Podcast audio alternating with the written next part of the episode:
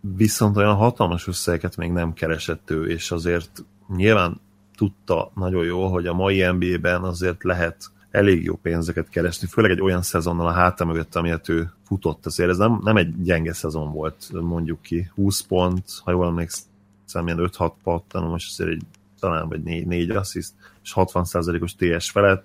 Ha nem is már az az elit védekezés, amit tőle megszokottunk régen, de azért nem volt rossz a védő oldalon ezek után szerintem gyakorlatilag még ugye a Prime évei végén szerintem joggal gondolta azt, hogy egy 20 milliós 20 millióhoz közeli szerződés fog kapni, és hát szinte biztos, hogy ezt a Spurs nem, hogy nem ajánlotta meg, hanem valószínűleg nem, nem voltak közel hozzá az ajánlatukkal. Hát igen, csak mégiscsak az a kérdés, ugye itt például a Sacramento-s harmadik év az csak részben garantált, tehát valószínűleg abból csak egy 3 millió garantált, és ha így nézett, hogy a spurs mondjuk kevesebb, de mondjuk kapott egy négy éves ajánlatot, hát nyilván az történt, hogy a Spurs sem ajánlott neki négy évet, mert ilyenkor azért, ha hosszú távon megkeresed azt, amit így rövid távon felajánlanak, de egy bajnok esélyes csapatban, van, aki azt választja. Viszont a Randolph igazolást meg egyáltalán nem értem a következő miatt. Tehát, hogy lássátok, kedves hallgatók, a Sacramento-nak 18-ban megvan a saját pikje, 19-ben viszont nincs. Ugye nem tudom pontosan, hogy az teljesen kimegy a Filinek, vagy, vagy igen, igen, az nem is csere, hanem, hanem az talán teljesen kimegy. De va, va, tehát a kettő közül az egyik. Lényeg a lényeg,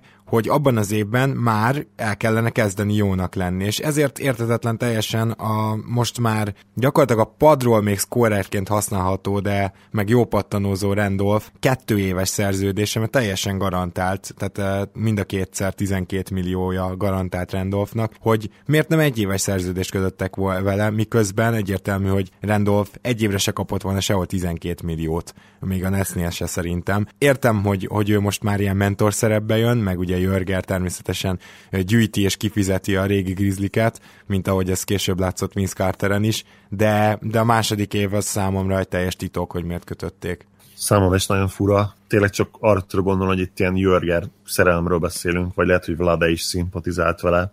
Fura nekem ez az egész Kings off-season, mert tényleg egy oldalon nagyon jó dolgokat csináltak, a Bogdanovics szerződés számomra nagyon-nagyon imponáló, értékben és hozban mindenféle szempontból. Hát ugye azt hiszem, hogy még az előzetes hírekhez képest is kedvezőbb ez a King számára talán ilyen 3 év és 21 millió, vagy valahogy így. Ugye az előzetes hírek ilyen évi 12 millióról szóltak, vagy 11 millióra talán, és azt hiszem, hogy még ennél is kevesebbé tudták megszerezni. Egy olyan játékost, aki az előző szezonban Európa egyik legjobbja volt, és 24 évesen még mindig azért van benne upside szerintem. A, a draft picket is kedveltem én, ugye a Fox nagyon tehetséges játékos, és ott azon a, az ő pikjük környékén szerintem nagyon jó húzás volt, viszont ugyanakkor tényleg ezek a veterán szerződések nagyon furák, főleg annak fényében, ugye, hogy hát kimondnak kimondatlan, azért tankolni kéne jövőre. Igen. Hát nem, nem gondolom azt, hogy ilyen szempontból Randolph egy ilyen csapatot több győzelemmel meg tudna tolni. Kizártnak tartom. Ezt, ezt én sem egyébként. Tehát ő már védekezésben igazából kb. Novicki szintjén van, csak, csak ugye támadásban annyira jó dobó sose volt, hogy még pályán tartató legyen. Gyakorlatilag a Memphisnek a csere sorának volt a vezére. Én nem mondom, hogy, hogy egy rossz játékos, de egyébként szörnyű hatékonysággal, és védekezésben pedig alig lehetett pályán tartani, tehát a tavalyi Memphis éve így nézett ki. Hát meglátjuk, hogy hogy sikerül a Kingsnek a szezonja, mert ettől még azért nem lettek sokkal jobbak. Nyilván George Hill, a, ő sokat dobhat, tehát ő, ő tényleg győzelmeket jelenthet, és, és majd szerintem, hogyha végére érünk a mai podcastnek, akkor a végén egy pici összegzést majd tartunk arról, hogy, hogy kik lehetnek jelen tudásunk szerint a legrosszabb csapatok jövőre, kik mehetnek majd a Doncsics Porter párosért, vagy ugye van két jól dobó magas ember is, tehát kb. négy olyan játékos van, aki tényleg érdemes tankolni jelen tudásunk szerint. De akkor menjünk egy picit tovább, még pedig két apró hír. A Wizards leigazolta Mike Scottot, gyakorlatilag egy minimum szerződésről beszélünk. Hát azt gondolom, hogy a Wizardsnak ez egy olyan igazolás, aki a pad végén fog ülni. Nyilván Scottba egy picit azért vonzó tud lenni azt, hogy nem teljesen elveszett, hogyha dobni kell, de egyébként, mint magas ember, azért Scottot pályán hagyni sokáig, főleg védekezésben, azt nem hiszem, hogy lehet, és mennyire más vetülete van annak, hogy a Warriors pedig Pacsuliát hozta vissza. Többek között igen, biztos, hogy beszélünk majd róluk. Könnyen lehet, hogy, ott összerakták gyakorlatilag a liga legjobb padját, ami egészen hihetetlen belegondolni, hogy most már gyakorlatilag ezen a területen sem lehet abszolút semmilyen problémájuk. Scott és a Wizards tulajdonképpen ilyen semmit mondó átlagos igazolás. Én, én is nehezen tudom elképzelni azt, hogy ő a Cavs ellen, mert nyilván ebben a meccsabban kell gondolkodnunk, és a Wizards szurkolók is valószínűleg ebben gondolkodnak. Hogy ő a Cavs small boy vagy pedig dinamikus, ugye ez a pace and space pick and roll játéka ellen nem hiszem, hogy sok uh, sót tud majd megenni. Hát igen. Pacsulia pedig gyakorlatilag, hogyha valamennyire meg tudja közelíteni azt, amit idén hozott, tehát hogy 15 percig ne legyen teljes ember hátrány, és legyen egy olyan test a palánk alatt, aki azért ütközik, jó elzárásokat ad, és megpróbálja szedni a lepattanót, akkor a Warriorsnál már nagyon boldogok lesznek. Igazából ennyi az oka, amiért megtartották, valamint az, hogy ki mást is igazoltak volna, aki ilyen típusú center, és ezért akármennyire is a Warriors az élenhelyarója, az ászlós hajója a modern kosárlabdának, nekik is időnként jól jön egy ilyen nagyobb test a palánk alá. Pontosan, ráadásul Zaza szerintem tényleg alulértékelt, mert nyilván nem egy korszakos atléta, főleg ma már egyébként fénykorában nem volt ő annyira rossz atléta. Lassú, kicsit a lába, viszont nagyon jól tud helyezkedni, iszonyatosan kemény és jól időzített zárásokat ad, felszívja a tudást, mint egy szivacs, minden figurát ismer, gyakorlatilag nem kell őt tanítgatni semmire, és azért még nem annyira öreg, hogy, hogy tényleg totálisan használhatatlan legyen hátul. 33 éves azt hiszem, vagy 34. Ez a mai NBA-ben, a mai sportvilágban nem feltétlenül egy olyan idős kor, mint mondjuk 10-15 éve volt. Szerintem nagyon-nagyon jó húzás, hogy visszahoztak, és azt se lehetne meg, hogyha megint egész évben gyakorlatilag jövőre kezdene, és akár még a play is. Így van.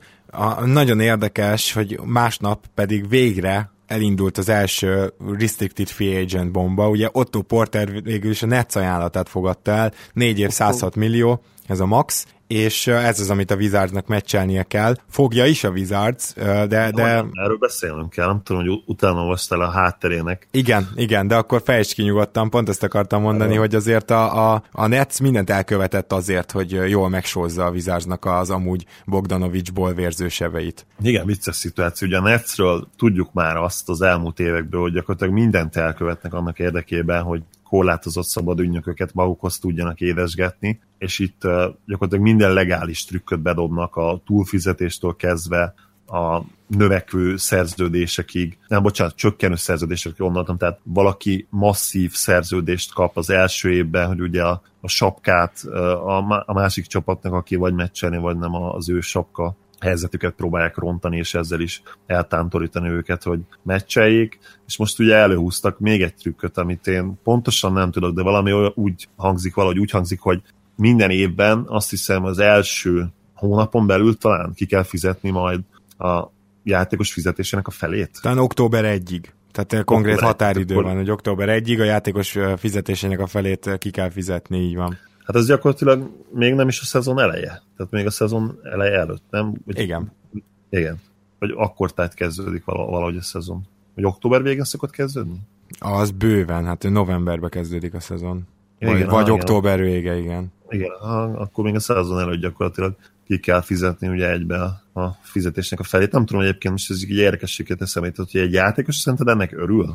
Vagy azért ennek lehetnek negatív vonzatai is, nem? Én a játékos lennék, mondjuk éppen szeretnék megvenni egy házat az anyámnak, meg magamnak is, akkor örülnék ilyen szempontból, mondjuk. Igen, akkor nyilván nem jön rosszul, viszont hogyha azt veszi észre, hogy az első, hogy eltapsolja mindig már a fizetésének, az éves fizetésének a felét gyakorlatilag október után, akkor lehet, hogy, lehet, hogy ez nem annyira jó. Hát Bár róla azért nehezebben képzelem el. Ja, igen, tehát Otto Portert valahogy nem ennek a parti császárnak képzeljük el így a bamba fejével, meg, meg úgy egyébként is az ilyen lassú, hát a mozgásában is van némi lassúság, pedig nem lassú, de valami, valami laza megfontoltság, fogalmazunk így elegánsan. Wizards mindenképpen meccselni fogja ezt az ajánlatot, de azért a Nets mindent elkövetett, hogy fájni fog. Majd a Nets, én ezt olvastam, tehát hogy általában elhúzhatják, képzeld el, hogy hat napig ezt, ugye hivatalosan úgy kéne, hogy azt hiszem három napon belül, ugye? Nem, kettő napon belül kettő me- napon kell belül. meccselni, csak aztán még van két napot, hogy az orvosi vizsgálatot megcsináld, Így és van, aztán igen. van két napot, hogy azt elfogadtasd, tehát összesen egy hat napot tud ráhúzni a Wizards. Mint a utólag kiderült a Netsnek, jól is jönne a hely, jól jönne az a cap space, ami most egyelőre le van foglalva ezzel az ajánlattal, mert, mert kiderült, hogy lenne másik célpont, de Igen. erre majd ugye visszatérünk. Ami szintén vicces, vicces sztori lesz. Az biztos. Batman, Thunder, nevetséges áron. Az egyik legjobb szerződés, azt gondolom, az eddig kötött szerződések közül, és tulajdonképpen nem is nagyon értem, hogy, hogy ennél hogy nem lehetett jobb ajánlat a Patrick Petersonnak. Ugye három év 16,4 millió, tehát akkor ez nem más, mint a luxus adó fölötti mid-level exception három évre maximális növekedéssel. Ugye 5,4-ről indul. Úgyhogy, úgyhogy gondolkozzunk el, hogy Patrick Peterson vajon miért mert lehet, hogy még a Raptors nem akarta megtartani, de vajon miért nem várt, vagy, vagy ennyire nem volt már jelöltje, vagy ennyire tartanak a csapatok attól a sérüléstől, ami ugye a torontói má- szezon második felét neki kicsit tönkretette, de hát olyan szerződések is benne vannak az éterben, hogy úgy mondjam, és hamarosan eljutunk oda, ami mellett ez óriási diszkonnak tűnik. Abszolút egyetértek, sőt, tovább mennék. Tehát ha én mondjuk választhatnék egy Jeff Green, Rudy Gay vagy Patrick Patterson között ezen a ponton, én simán Petment választanám és azt gondolom, hogy ő a mai NBA-ben ki kell mondani, jobb játékos, mint ez a kettő, független attól, hogy nyilván ez a másik kettő kis csatár, erős csatár korábban sztárként volt elkönyvelve, és ha jól emlékszem, talán Rudy Gének, mint a All-Star felépés is lett volna, de nem biztos, de az teljesen egyértelmű, hogy úgy jött a ligába, mint a sztár lenne, és aztán az évek során nyilván rájöttünk arra, hogy ez messze nincs így, és jelen pillanatban szerintem értékesebb egy Peterson, mint, mint, mint Green és, és Gay abszolút, főleg, hogyha egy olyan csapatba gondolkodunk, amelyik nyilvánvalóan a playoff helyekért, és most már lehet, hogy ki kell mondani, hogy akár a negyedik, ötödik vagy harmadik helyért is küzdelembe szállt jövőre. Bizony, amikor majd értékeljük az off-season-t, akkor a Thundernek szép nagy fejezete lesz, mert ez egy nagyon jó csapat lett, és jövőre visszatérhetnek úgymond, hát az biztos, hogy a hazai pályáért küzdhetnek majd a kiemelésért. Abszolút, igen. Ami még megtörtént, ugyanez ezen a napon egyébként most már lapoztunk, már szerda van, Omér Keszipi szerződése, és itt egy nagyon röviden kitérnék arra, hogy egyrészt én nagyon kedvelem Omér Keszipi játékát, mert egy elképesztően jó shooter az ember, egyszerűen mindenhonnan be tudja dobni, tehát neki nem jelent problémát az, hogy egy-két méterre a tripla vonal mögül akár, és egy abszolút alulértékelt védő, nem fogom azt mondani, hogy jó, de egyáltalán nem az van, hogy ő mínusz egy ember a pályán, és a méreteiből adódóan egyébként elváltani is tud akár négyes, akár kettes posztig, mert szép nagy darab, és ezt nem rossz értelemben mondom, hanem hosszú karok, magas, nyilván a sérülések, amiken átment itt az elmúlt években, óriási, tehát itt meg is mutatkozik, hogy mekkorát rontottak az értékén, de a Warriorsnak ez egy ilyen aranyatérő igazolás lehet, úgy érzem, főleg az ő rendszerükbe. Totál egyetértek, én is nagyon kedvelem Caspit, és két éve nagyon-nagyon jó szezont hozott tőle. Ugye utána jött ez a sajnálatos sérülés. Ha jól emlékszem, ilyen 14 pont, 5-6 lepattanó, és talán ilyen 2-3 assziszt is benne volt, 40% feletti triplázás. Kiváló tényleg.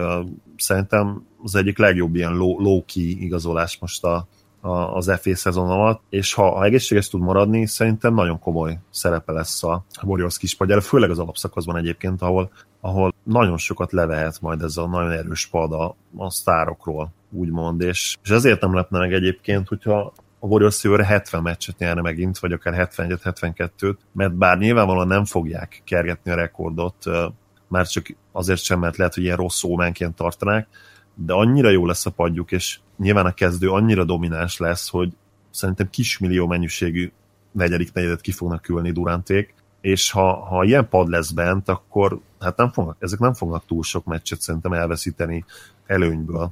Hát kérdés az, hogy Nick Youngból ugye mit tudnak kihozni a következő igazolásunk, és azért neki már fizetni kellett, igaz, hogy csak egy luxusadós emelét, tehát az, hogy Nick Young ugyanannyit kapott, mint Patrick Peterson, azon még mindig nem teljesen tértem napirendre. Na most ugye az a kérdés, mennyire vesszük be azt, hogy a Lakers cserepadjáról hozott előző idényt Nick Young, amiben többen is felhívták a kedves szakértő közönség véleményét arra, hogy bizony Nick Young elkezdett védekezni, vagy legalábbis akar védekezésben, plusz ugye egy elég jó triplázó szezont hozott, és ő le is tudja ütni a labdát, és ha nagyon-nagyon akarna passzolni is tudna, és a Warriorsban nem is fog sokáig úgy gondolom pályán maradni, ha ezt nem csinálja meg. Szóval ez a Nick Young, ez, ez most akkor elhittük, hogy itt 31 évesen reneszánszát éli, mert az az igazság, hogy mondod itt ezt a legjobb padot, Nick Young besülhet szerintem a Warriorsnál különösen, hogy őt nagyon nem szívesen látnám egy olyan csapatban, amelyik folyamatosan nyer, mert ha van olyan játékos, aki ettől el tud szállni, akkor így körülbelül a number one jelöltem lenne Nick Young az egész NBA-ben. Normál esetben egyetértenék veled, az ő egyéniségébe, az ő személyiségébe benne lehetne ez, viszont ha valahol van csapat, amelyik, amelyiknél ez biztos, hogy nem történne meg, azt szerintem pont a Warriors. Tehát azért nyilván Nick barátunknak nem az az erőssége, hogy realisztikusan megítélje a saját teljesítményét, meg a, a saját tehetségét, de hát ha valahol megkapod ezt a reality checket, ahogy kint szokták mondani, ezt a, amikor rátszakad a valóság, hát akkor nyilvánvalóan ez ebben a keretben lesz ezeken az edzéseken, amikor majd látja, hogy Durant és Curry dobóversenyt játszik, és bevernek egymást a 25-30-at, és neki is tartani kell velük a lépést, ott szerintem azért a valóság az hát a arcon fogja őt csapni, és ha erre jól reagál, és tényleg beáll a sorba, akkor szerintem nagyon-nagyon jó fogás lehető. Viszont ami a következő napon történt, ott már azt gondolom, hogy nem feltétlenül vagyunk ilyen bizakodóak, legalábbis én nem. Ugye a Heat jelentett be több igazolást is, először Waiters-t, és őt 4 év 52 milliós szerződéssel kínálták be, ami szerintem egyébként nagyjából annyi, mint amennyit vártunk. Tehát ez pontosan ide lőttük be nem csak mi, hanem, hanem nagyon sokan még a piaci értékét. Hozzáteszem, hogy ha jól emlékszem, akkor a Lakers egy egyéves szerződéssel ennél nagyobb éves fizetésre elvitte a mi Mock Free Agent podcastünkbe, és ez most is játszott, mert tényleg kínált egy nagyobb és egyéves szerződést a Lakers, tehát ez kijött, hogy ezt, ezt jól gondoltuk, de aztán Waiters marad a Heatnél. Nála tényleg az a kérdés, hogy ez a nagyon csúcsforma, amit az előző szezon második felében hozott a hittel, és ahogy összeszokott Dragicsal, és ahogy mondjuk azt csinálta, amihez ért, ez pedig pontot dobni, illetve hármas, hármasokat rádobni, akár spot-up szituációkból, akár dribble után. Hát kérdés, hogy ezt négy évig Waiters-re rámered-e bízni, mert fellángolásai eddig is voltak az NBA-ben, de most kapott egy nagyon komoly bizalmat. Egyébként önmagában a szerződéssel ezzel legalábbis semmi bajom. Maga a szerződés nem rossz, viszont én azt sem igazán értem, amit a Heat csinál. Oké, okay, most, hogyha a Heat szurkoló vagy, mondjuk a GM, ha már fokozni kell a dolgot, akkor miért nyugtatnád magad azzal, vagy miért mantráznád be magadnak azt, hogy mi a keleten a szezon második felében top 2-es vagy top 3 csapat voltunk. Nekem meggyőződésem, hogy ők ezt csinálták, és szerintem ez egy borzasztó nagy hiba. Tehát rendben, tényleg kiváló formában voltak, és hónapokig tulajdonképpen harcban voltak a rájátszásért, és én is egyébként sajnáltam azt, hogy lemaradtak róla, mert valóban az egyik legforróbb csapat voltak, hogy ha már így játszunk a Heat Na igen. csapatnévvel. Igen, és volt bennük, volt bennük hit. igen.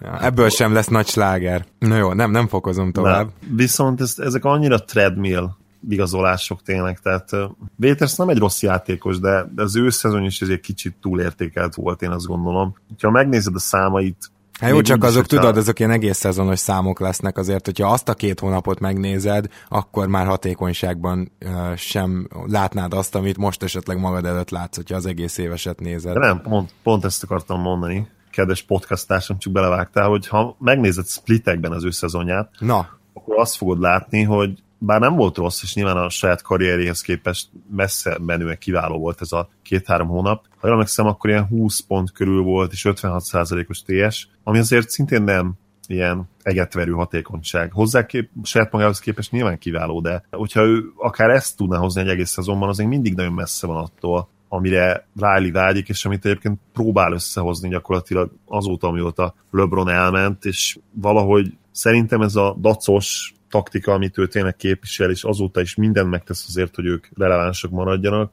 Szerintem ez elhibázott, és, és azt gondolom, hogy a Heat tipikusan az egyik olyan csapat az NBA-ben, amelyiket tényleg szét kellene bombázni, mert még, még a legnagyobb értékük Whiteside is 28 éves lesz, ha jól emlékszem, hogy 27 már biztos, és ő is tulajdonképpen ilyen, ilyen bolondok aranya, tehát úgy rátaláltak, de ő sem fog franchise vezető játékosként soha komoly dolgokat elérni, Egyébként ilyen szempontból Dragic a nagy kedvencem már, mint, és ez nem negatív lesz vele kapcsolatban, hanem Dragicot senki nem tartja ilyen top 10-es irányítónak, meg top 15-ösnek sem nagyon. Holott Azért egyszerűen... top 10 mindenképp. Oké, okay, lehet, hogy mi már így utólag, de egyébként minden egyes állomás helyén bárki másik irányítóval került össze, egy idő után Dragic kiderült, hogy jobb. És ez a Sanzos időkre is mondom, hogy amikor Brandon Knight és Isaiah Thomas és Dragic egyszerre volt a pályán, ez nagyon nem működött, de teljesen egyértelmű volt számomra, hogy abból a három emberből Dragic volt a legjobb irányító, és lehet, hogy Thomas azóta szintet lépett, nem ezt akarom mondani, hogy, hogy a mostani Thomasnál is jobb Dragic, de ő egyébként egy szenzációs játékos, és, és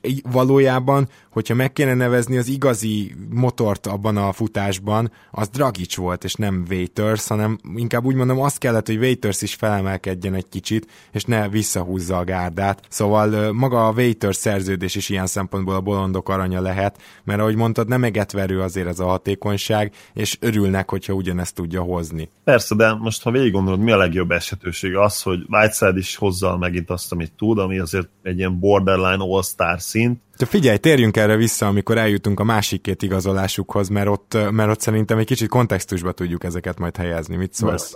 Oké, okay. mert hogy akkor ebbe ezen a napon volt még egy igazolás, meg pedig Robertson maradt a Thundernél. 3 év 30 millió. Én, én azt gondolom egyébként, hogy ennél kevesebbet akart volna a Thunder, de ennél kevesebbért nem írt alá Robertson, és nem nagyon kockáztathatták, hogy elvesztik, mert ugye a korábbi napokban úgy teleigazolták magukat, hogy, hogy nem lett volna miből erősíteni, főleg kettes poszton, ahol most Robertson azért egy, egy jó wingvédőként nagyon hasznos lehet Westbrook és George között. Szerintem nagyon jó igazolás ő ennyiért, és beszélgettünk ugye pár hónapja arról, hogy hogy Robertson mennyi pénzt kaphat a másik csapatnál, és azt hiszem, hogy ilyen 14-15 milliónál egyeztünk meg, ami ugye nagyjából a, neki a max lehet, és ahhoz képest az évi 10 az zseniális, és most már így elképzelem, elképzelek egy ilyen small ball ötöst, mondjuk ugye Westbrookkal, Robertsonnal, George-el és Pattersonnal, és akkor mondjuk még valakit beraksz, hát az azért elég, elég komoly, és ott már azért a tavalyhoz képest minőségi ugrás van spacing terén, úgyhogy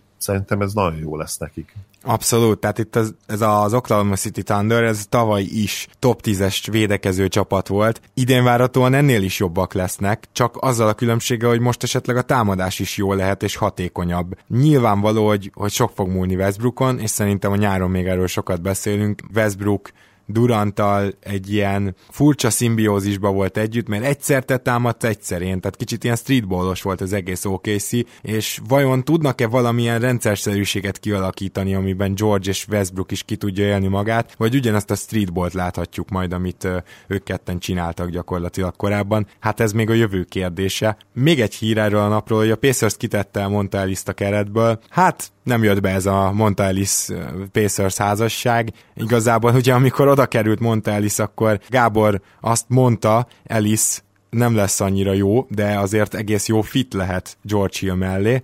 Hát azóta már megváltoztak a dolgok, most pedig mondta Ellis Colt, és ezt most tényleg befejeztem. Én arra emlékszem, hogy ünnepeltem, amikor mondta, ott hagyott minket, és hát ez jó ellenpólusa volt annak a a szomorú napnak, amikor viszont leigazoltuk. Én őt már 5-6 évvel ezelőtt, amikor ez volt, akkor is gyakorlatilag, hát ha nem is nulla, de, de masszívan túlértéket játékosnak tartottam, és nem azért, hogy vállon veregessem magam, de azt hiszem, hogy az idő engem igazolt, meg nyilván sokakat még rajtam kívül, akik ugyanezen a véleményen voltak. Le, lezárt még egy ilyen fejezetet a Pacers, ami azt gondolom, hogy bár nyilván nem volt annyira lényeges, mint a George fejezet, de, de szintén most már így túl lépve ezen szerintem pozitív lesz nekik mindenképp. Még egy hír, ami nem igazán igazolás, vagy inkább annak a hiánya, de szeretném, hogyha erről is beszélnénk.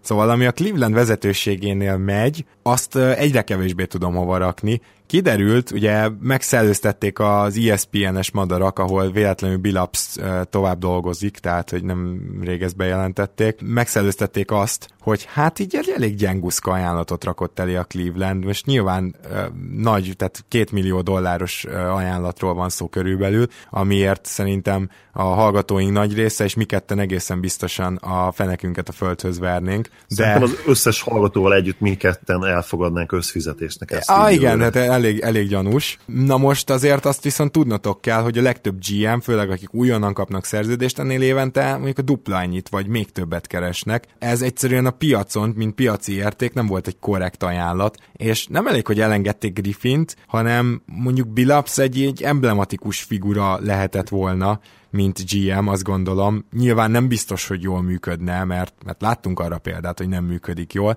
de hogy akkor most, most mit akarnak tényleg, mint a, a Noah Draft podcastünkben lassan a takarítónő fogja ezeket az ajánlatokat intézni, mert ugye Griffin mellől ráadásul a segéd GM is úgymond szolidaritásból lemondott abba a pillanatban, hogy Griffint elengedték. Szóval én nem tudom, mi lesz Clevelandben, de ez azért annyira nem pozitív összkép, ami itt a szezon végén történt. Szépen fogalmazod meg a kirúg, kirúgás, kirúgni fogalmakat. Szerintem Griffin konkrétan kitették, nem? Nem, hát ugye lejárt a szerződés, és nem hosszabbították meg, azért ez, ez nem se egy kirúgás. Azt hittem, hogy igen, akkor igazad van, akkor jobb ez a megfogalmazás. Nehéz kérdés, én azt se értem, hogy miért engedték el Griffint. Te olvastál bármilyen hírt erről? Hm erről is ugyanazok a hírek jöttek ki egyébként, tehát eddig egy hírünk van, hogy Griffinnek is valami nevetséges ajánlatot tettek, hogy meg akarták hosszabbítani ugyanarra az összegre, mint addig. És tévedés ne essék, Griffin az elmúlt öt évnek minimum top 10-es GM-e volt. Amit ő a ott elvégzett, manőverezett,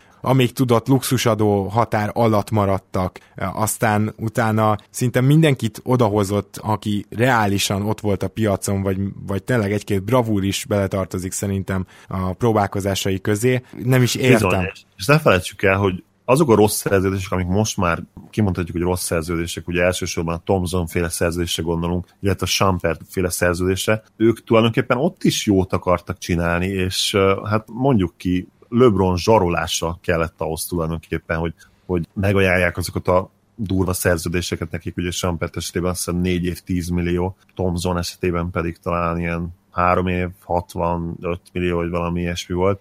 Mi hát nem 4 év, nem 4 év 10 millió a Sampert szerződés, úgy értettem 440. Igen, igen, igen. Igen, bocsánat, per 10. Úgy értettem.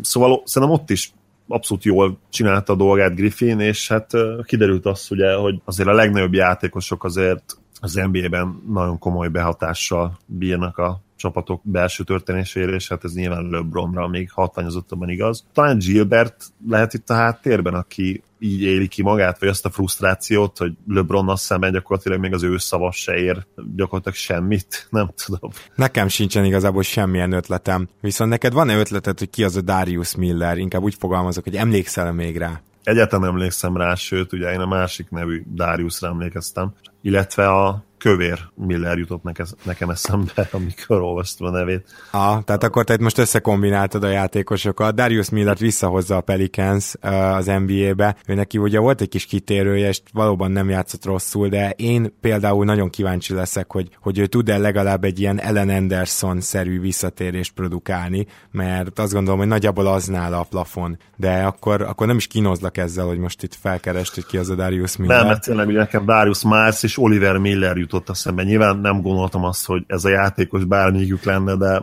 ennyire nem ismerem, hogy csak egy két ilyen gondolat jutott eszembe róla, hogy Darius Miles sajnálatos NBA karrierje, illetve hát Oliver Millernél is ugyanazt mondhatjuk. A következő hír, megígértem, hogy van egy öt perced, úgyhogy én most uh, fogom magam, felállok, és kimegyek kezet mosni, és lehet, hogy iszok is egy kicsit. Szóval Dirk Nowitzkit egy plusz egy évre hihetetlen jó szerződéssel leigazolta a Mavs. Tiéd a pálya.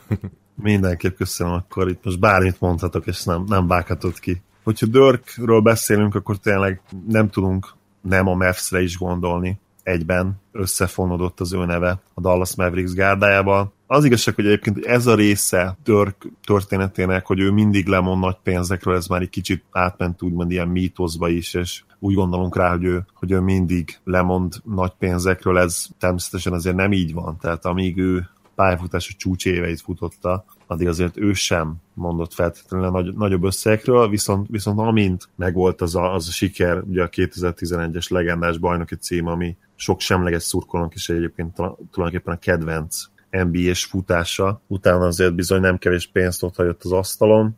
Mit lehet még mondani, tényleg egy NBA legenda, az utálói sem rakhatják őt ki a top 30-on kívülre, aki pedig nagy, nagyra értékeli, és én hadd mondjam azt, hogy hogy átlátja és, és tudja azt, hogy ő milyen értékeket hozott nem csak az NBA-be, de ugye a Dallas játékrendszerébe is azt szerintem őt olyan 15 17 hely környékére kell, hogy rakja. Tényleg egy all-time great játékosról beszélünk, aki az egyik leghűségesebb is, és pont a minap volt egy ilyen online beszélgetésem valakivel erről, hogy talán mint hogy az európaiak kicsit hűség, hűségesebbek lennének az NBA-ben, és, és ennek kapcsán Giannis is felmerül ki, ugye a minap nyilatkozta le, hogy, hogy ő hűséges típus, amikor arról kérdezték, hogy el, elhagyhatja valamikor a Bucks. Le, lehet, hogy az európai játékosok kicsit hűségesebbek, és ez nem feltétlenül mentalitásból adódik csak, hanem ha végig gondoljuk, hogy egy európainak min kell átmenni, amikor átmegy Amerikába, és ugye van ez a culture shock, amikor minden új és minden kicsit félelmetes, kicsit más, mint, mint itt az öreg kontinensen, és a csapatuk nyilván mindig fontos szerepet játszik a beilleszkedésben, és valószínűleg ott kialakulhat egy olyan kapocs, ami, ami miatt aztán kicsit erősebb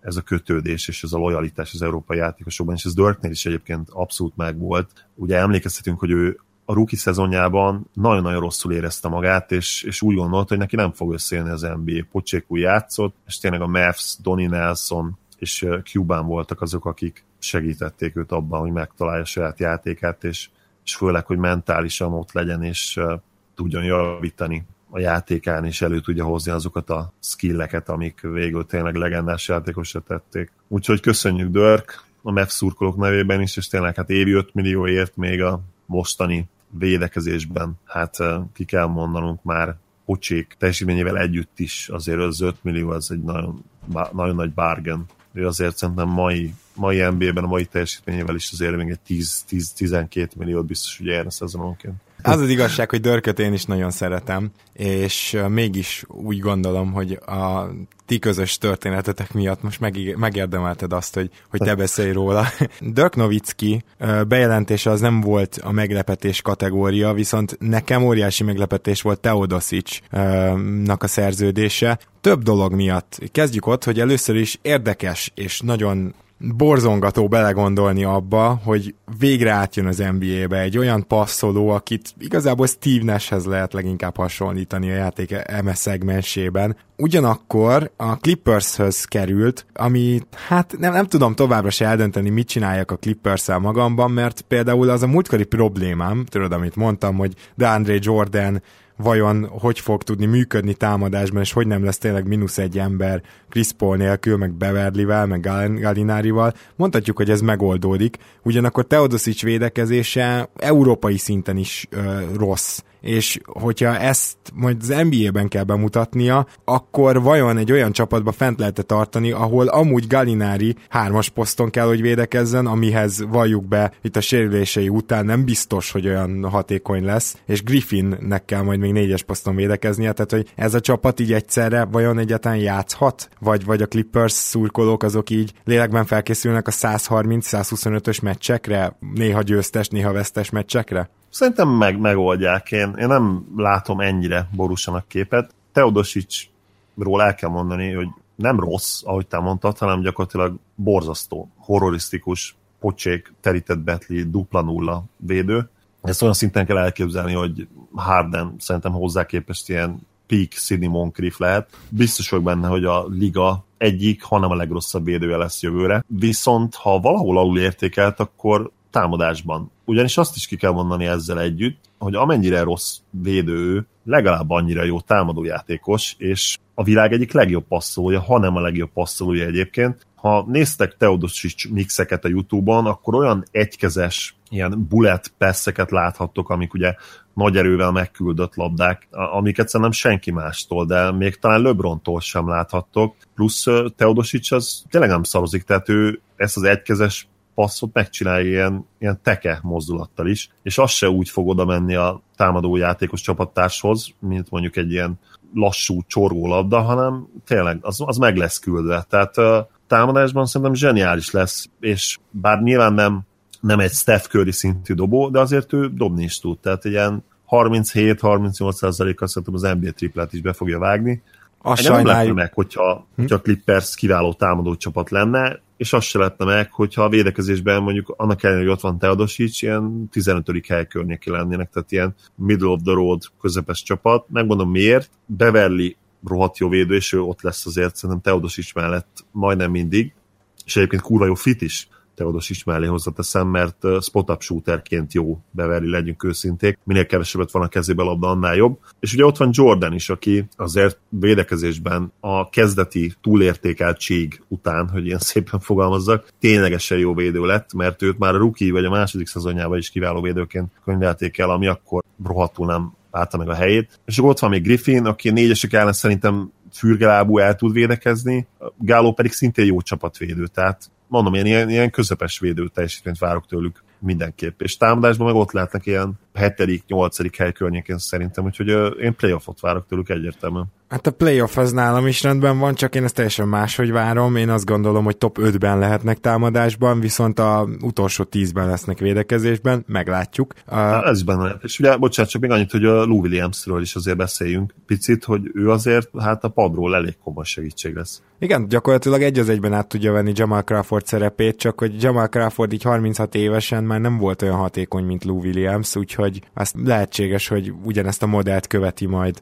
Rivers, viszont gyorsan tegyük hozzá, hogy Beverly tényleg nagyon jó, hogy ott van, mert a másik háromból bármelyik kettő egyszerre van a pályán, az védekezésben egy akkora tragédia lesz, amit Shakespeare sem írt még soha. Necces ez igen. Rivers mondjuk nem lett rossz védő, támadásban pocsék szerintem még mindig, de védekezésben egészen jó ő is, ő is elég jó bench játékos lehet, bár mondjuk az viccesnek találom, hogy, hogy ő abszolút arra számít, hogy ő kezdeni fog, tehát százszerzalékosan kijelenti. Egyébként lehet, hogy tényleg kezdeni fog, és Teodosicsot hatodik emberként fogják használni, ami nem is feltétlenül lenne baj, hogy amíg 30 perceket játszik, vagy ilyen 28 perceket, és, és fel van a negyedik negyedben is. Hát igen, ezzel nagyon nagy problémám, hogy ugye Lou williams együtt kellene akkor bejönni a padról, és ezt a két embert gyakorlatilag külön szedném, amhányszor csak lehet. Úgyhogy vagy... Hát igen, Lús egy korszakos védőegyéniség. És nem csak a védekezésük miatt is, hanem ő nekik a támadójátékok is üti egymást, mind a kettő a igazából labda domináns játékos. Tehát, hogyha... Nem, nem, Lou azért spot-up shooterként is nagyon jó. Jó, Azt is, nem... is, de Lou nem, nem fog neked spot-up shootert játszani. Tehát őt, őt soha nem tudta egy egyzőse betörni annyira, hogy te mostantól spot-up shooter vagy. Szerintem azért elég sok spot-up, spot-up szituációban volt benne. Igen, de nála is ugye az volt a lényeg ott a Rocketsben, hogy amikor uh, abba a pár percben még Harden nem volt fenn, addig Lou Williams fent volt, tehát azért ez volt a motiváció a csere mögött is, és aztán így is csinálták. Én, én ugyanígy lennék most Teodosicsal. Zuzunk tovább, jöttek a nagy, nagy bombák a következő napon, Gay Spursnél. Ugye két év, 17 millió, tehát igazából sokba nem került, ez tény. Hát ez külön... olyan bomba, szerintem ez ilyen besült valami.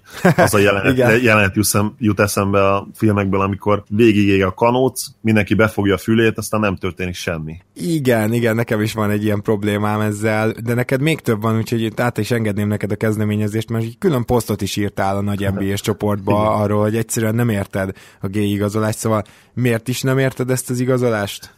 Jó, tegyük hozzá, hogy ez egy kicsit nyilván elfogultságommal is adódik, és nem, nem csak azért, mert én nagyon kedvelem Ádámot, mint játékost, ugye Hang Ádámról beszélünk, egyik legnagyobb sport büszkeségünkről, most itt mint, mint magyar ember beszélek, hanem azért is problémás ez számomra, mert Gate én ma már nem tartom igazából jó játékosnak. Volt egy nagyon-nagyon jó fél szezonja, talán három éve a Kingsnél, amikor végre tényleg nagyon hatékonyan szerezte a pontjait, ami, ami ugye mindig az ő fő erőssége volt, és ha megkérdeztél valakit, hogy mi a véleménye Rudi Géről, vagy milyen játékosnak látja, akkor a válasz az volt, hogy egy kiváló scorer, ami hát persze nem állta meg a helyét, mert Gési tipikusan az a játékos, aki a játék stílusával elhitette veled, hogy ő valójában jobb, mint amilyen. Szóval volt ez a jó szezonja, aztán ugye megint jött akkor is már egy sérülés, és ami még nagyobb probléma, hogy most jött egy még komolyabb sérülés, ami a retteget Achilles szakadás, a, amiről gyorsan mondjuk el röviden, hogy tényleg az ilyen uh, viszmajor sérüléseken kívül, mint mondjuk bevered a fejed, vagy valaki megüti a melkasodat, és leáll a szíved, tehát tényleg ilyen horrorisztikus, véletlenszerű és nagyon-nagyon ritka dolgokra gondoljunk. Ezeket leszámítjuk a legrosszabb sérülés gyakorlatilag, ami egy kosarasra történhet. Ha végig gondoljuk az NBA történelméből, volt legalább 15-20 nevesebb játékos is, aki, aki átesett ezen a sérülésen, és gyakorlatilag csak Dominic Wilkins volt az, aki vissza tudott térni minőségi játékkal. Nem annyira van ez benne köztudatban, de Kobe Bryant karrierjét is gyakorlatilag az Achilles sérülése tette tönkre, és zárta rövidre. Nekem meggyőződésem, hogyha Kobe nem szakítja el az Achilles ínyát, szerintem, Achilles ínát, bocsánat, ő még ma is játszana azért megkérdeznélek Wesley Matthewsról, mert én értem, hogy nem sikerült neki az első szezon valami überhatékonyra a Mavericksnél, de azért nagyon sokkal rosszabb játékos ő például nem lett, de lehet, hogy ez azért is van, mert ő sosem az atletikus képességeire hagyatkozott. Ez az egyik, és ha összehasonlítjuk például Bryant el az ő játékát, akkor teljesen más. Ugye Bryant egy, még ha nagyon-nagyon technikás játékos is volt, ő miből dolgozott, az ilyen középtávoli és, és, a, és az átlagnál sokkal-sokkal jobb lábmunkájából élt tulajdonképpen, és hát tényleg sokszor úgy nézett ki ő, mint egy 198 centis center, vagy erőcsatár, legalábbis a technikai szempontból, aki a festéken belül csinálta ezeket a egészen elképesztő cseleket, és nagyon sokat volt háttal a, a gyűrűnek. És ezek bár nem olyan atletikai dolgok, mint mondjuk a, amit LeBron csinál, hogy átszalad mindenkin és átzsákol mindenkit, de mégis kellett ezekhez is ez a, ez a ruhanyosság ebben az ínban. És meg lehet nézni azt, a basketball referencen meg tudjátok nézni, Bryant Achilles sélése után gyakorlatilag ott mintha elvágták volna a karrierjét. Utána, utána játszott még azt hiszem két vagy három évet, és gyakorlatilag a hatékonysága leesett a béka segge alá. Tényleg meg lehet húzni azt a vonalat ott, amikor gyakorlatilag ő megszűnt minőségi NBA játékos lenni. És szerintem, hogyha ez a sérülés nem történik meg, nyilván hipotetikus felvetés, viszont tényleg ezt gondolom, hogy akkor Bryant még ma is játszana, mert ő, ha visszakeresítek régebbi nyilatkozatait, ő sokszor mondta azt, hogy ő nem zárja ki, hogy ő 39-40 éves koráig játszon. És hogyha nincs ez a sérülés, szerintem megmaradt volna az a hatékonyság, ami, ami elő is teremtette volna ezt, a, ezt az esélyt, hogy ő, hogy ő tényleg minőségi játékos maradjon még 36-37-38 évesen is. Ezzel szemben Matthews mindig is gyakorlatilag egy spot-up shooter volt, akinek minimális részfeladatai voltak labdakezelés és szervező, játékszervezés terén, úgyhogy az ő játékában ez nem annyira zavart bele, ráadásul, ha megnézitek Matthews videóit, szintén érdekes, amit látni fogtok, hogy ő már fénykorában is alig emelkedett el a talajtól dobás közben, ami ugye szintén nem volt igaz Bryantre, akinek elég jó emelkedése volt, akár középtávoli, akár triplánál is. Matthews mindig gyakorlatilag ez a földhöz közeli tempodobással operált, és ha most megnézitek az előző szezonból a videóit, akkor láthatjátok, hogy most még ez a távolság sincs meg, ez egyébként is kicsi távolság sincs meg, és gyakorlatilag úgy ereszti a tripláit, hogy, hogy szinte fel sem ugrik, és ezért az ő mechanikáját ez nem annyira zavarta meg. És hozzáteszem, így is kellett neki legalább egy év, mire megtalálta formáját, mert miután visszatért, hát de még akár most a mostani szezon, a mögöttünk hagyott szezon elején is, hát simán úgy nézett ki, hogy ő lesz a liga legrosszabb szerződése. Nagyon érdekes. Hamarosan elérünk oda, hogy mi, melyik is addig a legrosszabb szerződése, vagy legalábbis az idei off seasoné.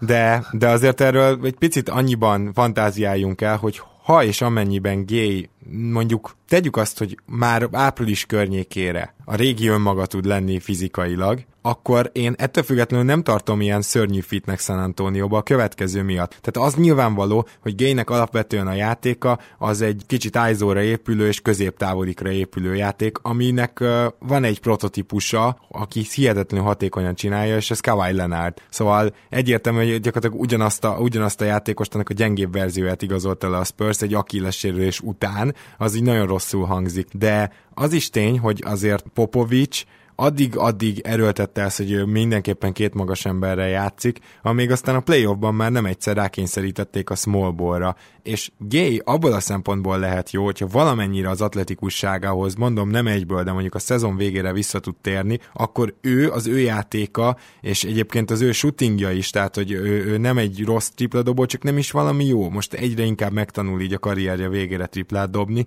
de azért ő sem karcolgatja a 40%-ot, ez a veszély nem fenyeget. Viszont ha ezt négyesként tenné, meg hogyha úgymond négyesként egészítenék ki Lenárdot, akkor az már egy teljesen más játék lehetne, és a mai NBA-ben nagyon kevés olyan helyzet lesz, ahol, ahol Gay, aki egyébként rendkívül erős, vagy Lenard, kettőjük közül az egyik ne tudna bármilyen négyest megfogni. Tehát mondjuk a Pelicans lehet egy olyan csapat, akik ellen ez elképesztő problémákat jelent, mást nem is nagyon tudok mondani, úgyhogy uh, mindenképpen azt kell majd megvizsgálni, hogy ez az igazolás, ez esetleg ennek is szól el, hogy egy picit most a small ballra átvált a Spurs. A másik pedig önmagában nézve vajon rossz ez az igazolás akkor, hogyha azt mondom, hogy lehetett volna egy George Hill, vagy inkább visszaigazoljuk Petty Mills-t, és még Gate egy ilyen 3-as, 4-es depthnek, vagyis mélységnek igazolom. Tehát ezt a kettőt a helyett az egy helyett nem tudom most még eldönteni, de nem tudnám egyértelműen azt mondani, hogy inkább az egy szem George Hill-t igazoltátok volna le, főleg azért, mert Kavainál úgyis sokat lesz a labda. Hát meglátjuk persze a jövő kérdése. Ha megnézed az összeget, ha megnézed a szerződés hosszát, akkor nem lehet nyilván azt mondani, hogy ez egy pocsék szerződés, amit G aláírt, vagy, vagy inkább az ő szempontjából lehet ugye pocsék, de a Spurs szempontjából semmiképp. Az eredeti véleményemet, amit ugye, amiről írtam és posztot, amit, ahogy mondtad, inkább az iklette meg, hogy két dolog, ugye egyik, hogy szerintem Ádámnak így most már kevesebb esélye lesz átmenni, illetve kevesebb esély van arra, hogy a Spurs akarja még őt, a másik pedig az, hogy én Bertans játszottam mindenképpen erőcsatárként, és a következő szezonban őt próbálnám felépíteni, akár még, mint kezdő is, és uh, szerintem ebben a szerepben erőcsatárként, főleg ha floor spacinget is belevesszük, hát jobb játékos ma már, mint G. Na, erre kíváncsi Lehet, leszek.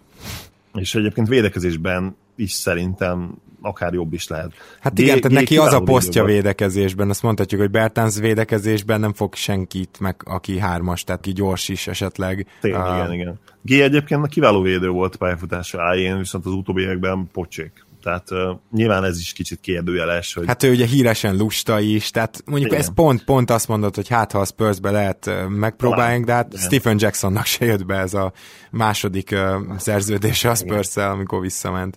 Um, Viszont aki, akinek bejöttem, emlékszem Jefferson, tehát, és ráadásul már a triplázás is jó párhuzam lehet, mert Jefferson se volt jó tripláz egyébként a Spurs karrierje előtt, ha jól emlékszem, és amikor a Spursbe visszajött, akkor egybehozott egy 40%-os szezont, ami nyilván benne volt az is, hogy szinte csak üres triplákat emelt rá. És azt is csak a sarokból. Általában, igen, általában sarokból. Mondjuk G is ebben egyébként jó lehet, mert tényleg hát a, a Spurs imádja eleve a sarok triplát és arra kijátszani, és uh, hogyha G valahonnan rá fogja elmenni üres, a tri, üres triplekkel, akkor onnan lesz, illetve én azt sem gondolom, hogy oda fogják neki adni a kezébe a labdát, és azt mondják, hogy hát szervez fiam, mert ez pop-pop nem hülye, úgyhogy inkább őt igen, ilyen floor spacer, smallból négyes szerepben fogja használni, amiben adom, tehát jó lehet ebben a szerepben, igen. Vince Carter jó lesz 41 évesen a Sacramento Kings kezdő hármasának. Ugye beszéltünk korábban a Kingsről, de azért muszáj így feltennem ezt a kérdést. Először is... Kérdés Hát, hogy...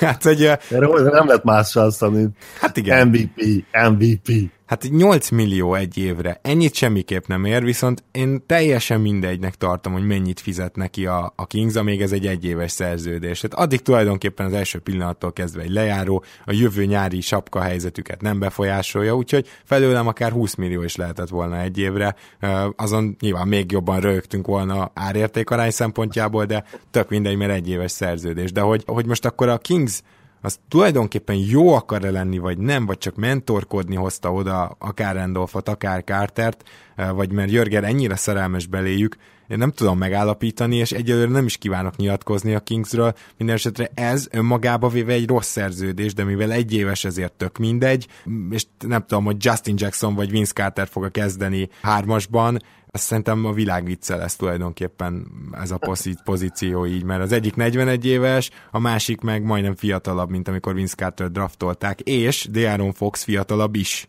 Tehát De'Aaron Fox még nem született meg, mikor Cartert már ledraftolták. Hihetetlen. Az igazság, hogy én nagyon megszerettem VC-t a karrierje második felére. Ugye volt a Mavs-nél is egy egészen jó két szezonja, egy legendás playoff dobással is benne, ami ugyan végül nem ért párharc győzelmet, de hát szerintem soha nem fogjuk elfelejteni. Nem csak mi Mavs szurkolók, de talán még a semlegesek sem, és a Spurs szurkolók biztosan nem. Kiváló szezon hozott le a Grizzliesnél tavaly, meg hazudtolva gyakorlatilag a biológiai törvényeket, neki nem kellene ennyire jónak és ennyire atletikusnak lenni 41 évesen. Hát gyakorlatilag nem, hogy még tud zsákolni, de aztán volt egy olyan videó is, hogy még úgy is tud még zsákolni Carter, hogy neki futás nélkül a palánk alól felugorva, ami hát egészen brutális. Még össze is hasonlították aztán a 23-24 éves korában bemutatott hasonló stílusú zsákolással. Nyilván már nem olyan robbanékony, mint akkor volt, de maga a tény, hogy 41 évesen behúzza nekifutás nélkül, az is egészen elképesztő. A miértjét meg hát nem tudjuk, hát tényleg minek, minek igazol egy Kings, egy Vince Carter, csak, csak arra gondolok, hogy mentor szerepre, mert hát a céljuk nem lehet az, hogy bejussanak a play ban nem csak azért nem, mert nem reális, hanem azért sem, mert nem ez lenne feltétlenül a legjobb a franchise-nak. Viszont tényleg fura ez, hogy, hogy nem maximalizálják azt, főleg most, hogy egy évre megtehetnék ezt, és utána folytathatnak a csapatépítést. Szóval nem értem, hogy miért nem maximalizálják azt, hogy mennyire rosszak lehetnek, főleg annak, annak fényében, hogy azért az a, az a franchise tehetség azért nem biztos, hogy megvan még. Tehát Foxból nem biztos, hogy kinézzük azt, hogy egy Hall of Famer lesz, akkor sem, hogyha gyakorlatilag kimaxolja potenciáját. És a Kingsnek ugye, ahogy mondtad, náluk van a pick, most kellene tényleg nagyon durván lemenni kutyába, és kiküldeni egy gyakorlatilag totálisan újonc csapatot, vagy mondjuk Hildel, meg a többi másodévessel, tehát nem teljesen újonc, amikor egy újonc sophomore csapatot, Bogdanovicsal esetleg még, és akkor megpróbálni hát letankolni azokat a csapatokat, csapatokat, akikről fogunk beszélni, mert hát most már van azért egy négy-öt olyan csapat jövőre, aki hát borzasztóan rossz lesz. Igen. Azért én erősen vitatkoznék azzal, amit mondasz. Carter egy pillanatra sem fog nekik segíteni. Tehát a Grizzliesben ez a jónak mondott szezon, ez azért van jónak mondom, mert 38%-kal dobta, dobta a triplát, de egészen elképesztő adat, hogy összesen a gyakorlatilag a összes mezőny kísérletéből csak 42%-ot ért el. Ugyanis gyakorlatilag, hogyha ő neki triplát kellett dobni, akkor az még ment, de bármi más próbált, azt már igazából rossz volt nézni, és nagyon érdekes, hogy voltak olyan meccsei, ahol egy meccsre védekezni is jól tudott, hogyha neki megfelelő meccsap volt, de egyáltalán nem arról van szó, hogy végig konzisztens jóvédő volt, hanem sok olyan igazából gyorsabb játékos volt, aki ellen nem lehetett pályán tartani. Például akit nagyon megfogott, ez nagyon vicces, az Wiggins volt, ugyanis Wigginsnek gyakorlatilag ilyen posztjátéka játéka van, meg ISO játéka van, amihez viszont Carter ereje, meg, meg neki hihetetlen hosszú keze van továbbra is, tehát nem ment össze az ember, az, az nagyon rosszul jött, és Wiggins rendszeresen meg tudta fogni, úgyhogy én, én nem féltem a Kings pont Carter miatt, természetesen azért Hill meg Randolph, és főleg Hill másik kategória. Igen, most úgy végig gondolom, lehet, hogy igazad van, és Randolph és Carter nagy nevek már, de lehet, hogy én tényleg csak nevek, és már nem fognak annyit segíteni a Kingsnek viszont mennyit fog vajon Olinik és Johnson a Heatnek segíteni.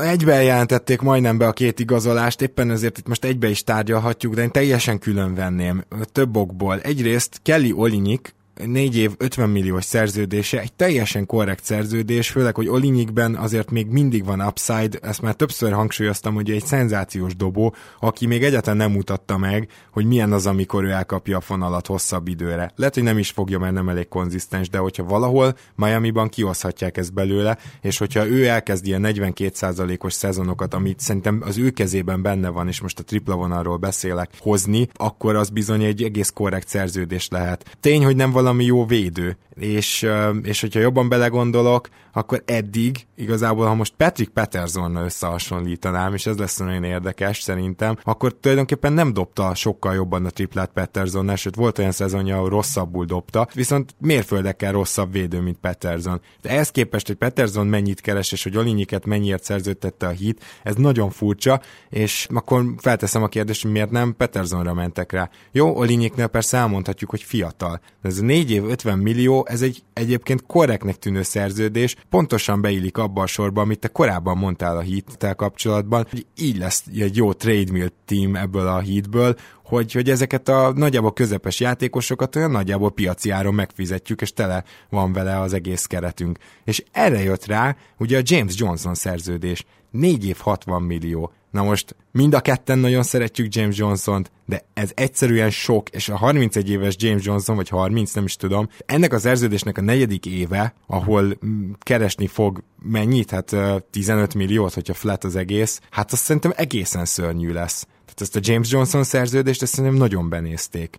Azt sem értem, és azzal is egyetértek vele, hogy miért kellett visszahozni ennyire a tavalyi gárdát, még ha le is csúsztak Haywardról. Nekem is, nekem is a treadmill szó jut eszembe először erről a két szerződésről, sőt, hogyha ha lenne egy ilyen hátú treadmill kézikönyv, akkor szerintem a legelső oldalak egyikén ilyen igazolások lennének. Mind a kettő nyilván használható kiegészítő ember, sőt, még jó kiegészítő embernek is nevezhetjük őket. Oliniknak tényleg finom keze van, jól is passzol, nem olyan nagyon rossz lepattanozó, bár nyilván nem is annyira nagyon jó azért.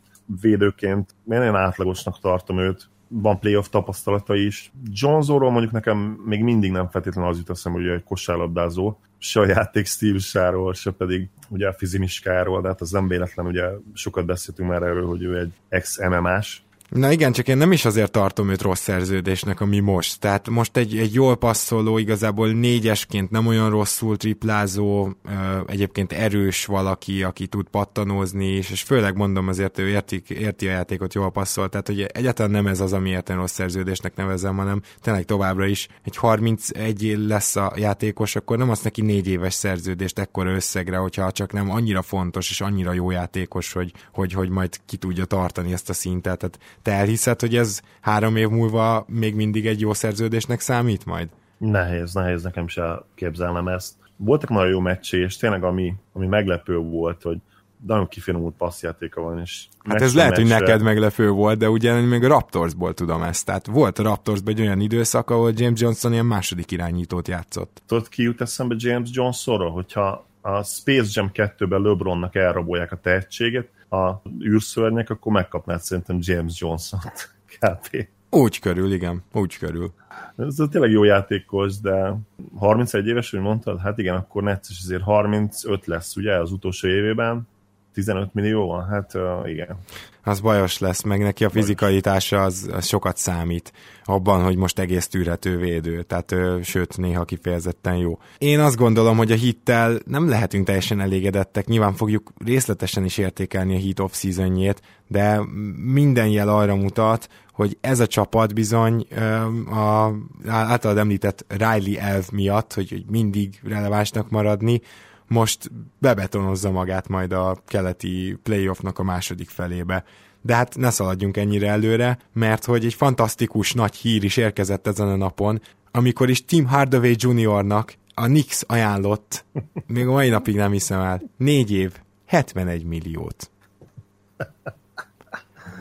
Ehhez a témához pedig nyilvánvalóan szétröhögtük már elégszer az agyunkat, igazából emlékszem, hogy Zoli rám írt, és így én nem tudtam mit kezdeni a Facebook chaten megjelenő információval, de azért meghívtunk egy vendégünket, aki igazi New York szakértő és szenvedés szakértő, valószínűleg ezt a kettőt csak együtt lehet csinálni. Zoli, kérlek konferált felőt. Igen, hát azok ugye, azok a hallgatóink, akik meghallgatták a két maratoni több részvevős podcastunkat a draftról és, a, és az FA piacról, azok már ismerhetik Sárdi Bencét, aki országos szurkol, szurkolója Nixnek, és azt gondolom, hogy talán nem túlzok, hogyha tényleg azt mondom, hogy Magyarország egyik legnagyobb szurkolója. Hát gondoltunk rád, Bence, és reméljük, hogy, hogy sikerült, ha más nem némi, némi alkohol segítségével túltenned magad ezen a igazoláson. Üdvözlöm a hallgatókat! Hát nem volt könnyű.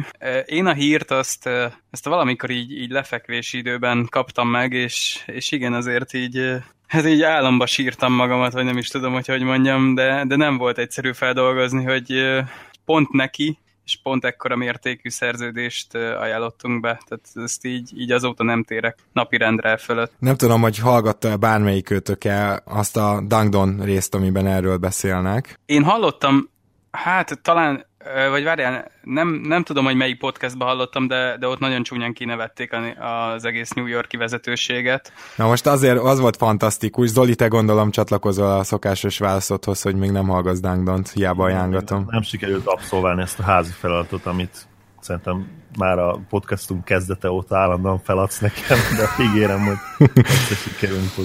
Na de nem csak ajánlani szeretném állandóan ezt a podcastet, hanem most hagyj idézzek belőle, tehát Danny Leroux egészen fantasztikusan vezette be ezt a, ezt a szerződést, tehát azt mondta, hogy nem gondolta volna, hogy a New Yorknak van rendelkezésre álló eszköze ezen a nyáron ahhoz, hogy ezen a nyáron is meg tudja ajánlani a legrosszabb szerződést. De sikerült. Tehát, hogy, hogy, hogy ez tényleg nagy bravúr lehet, hogy Noah után sikerült ezt a szerződést is beajánlani, és nekem az a leg, nem is tudom, bosszantóbb, vagy, vagy tényleg az a legfurcsább az egészben, hogy az Atlanta az kiszivárgott azóta, hogy egy szép 12 milliós évi szerződést adott volna Hardaway-nek, amit én szintén túlfizetésnek tartok, de mondjuk, hogyha azt veszik, hogy 24-25 éves, feltesszük, hogy van egy kis potenciál, illetve ránézünk azokra a számokra, ami a szezon második felében már azt mutatta, hogy egyre jobban triplázik, azért valamilyen szintű scorer, nem esünk hasra a hatékonyságától, illetve elkezdett egy picit védekezni, akkor így ígéretként ez az évi 12 millió, az azt mondom, hogy a belefér kategória, erre a Nix egy olyan szerződéssel jött be, amit én azt gondolom, hogy az Atlantának esélyes sincs meccselni, és hülyék is, hogyha meccselik. Mit gondolsz, Bence? Mivel magyarázható egy ilyen szerződés? Visszatérve még arra, hogy, hogy meccselik-e vagy sem, hát ugye holnap éjfél a határidő, tehát azért addig a remény, reménykednek a Nix szurkolók, hogy valahogy sikerül túlszulejteni az atlantai vezetőséget, és rábírni arra, hogy meccseljék. Amiben reménykedni lehet, hogy, hogy ahogy említetted, ő valójában 25 éves, és, és végül is olyan szinten jól illeszkedik a Nix csapatába, hogy a, az ő posztján ugye ott van Courtney de, de vele hosszú távra nem számol a csapat, és ugye a fiatal maghoz a Willy Hernán Gomez, Porzingis és Tilikinának az abszolút illik. Olyan távoli ö, dobást, amit ő tud, az nagyon nincs most a csapatban Antonin kívül, de Antonival azért nem nagyon számolnak szerintem már az igazi Nix szurkolók. Nem tudom, Zoli, hogy te ezzel egyetértesz mert én abszolút nem érzem azt, hogy Courtney-nek ne lenne legalább egy olyan hármasa, mint Hardaway-nek.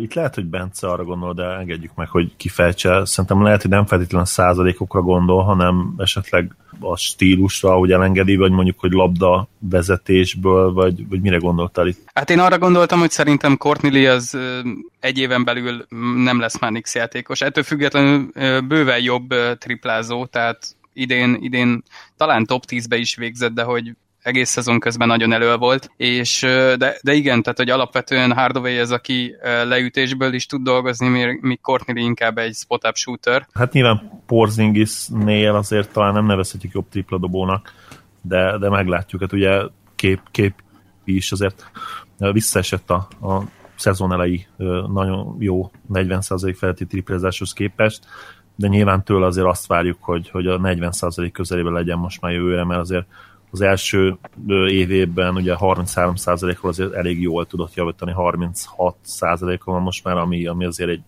7 lep 3 incs magas játékosnak kiváló, de nyilván tőle azért még többet várunk. Na jó, de akkor Igen. azt mondd meg, Bence, azt mondd meg nekem, hogyha van három pozíciód, amiben van egy legit kezdő, tehát Courtney még az, illetve nyilván uh, KP az, és Carmelo Anthony is akárhogy hanyatlik még mindig legit kezdő, akkor miért nem hozol mondjuk akár egyes, Hát igen, most mondanám az ötös posztot, de hát ott van Noának a mamut szerződése, most vagy játszatod, vagy 18 millió ül évente a padon. De miért, miért volt fontos erre a posztra hozni? Csak azért, mert, mert Lee-t majd el fogjátok cserélni, hogy van annyira jó Hardaway, ezzel érdemes megpróbálkozni, vagy szerinted is úgy alapvetően védhetetlen az üzlet?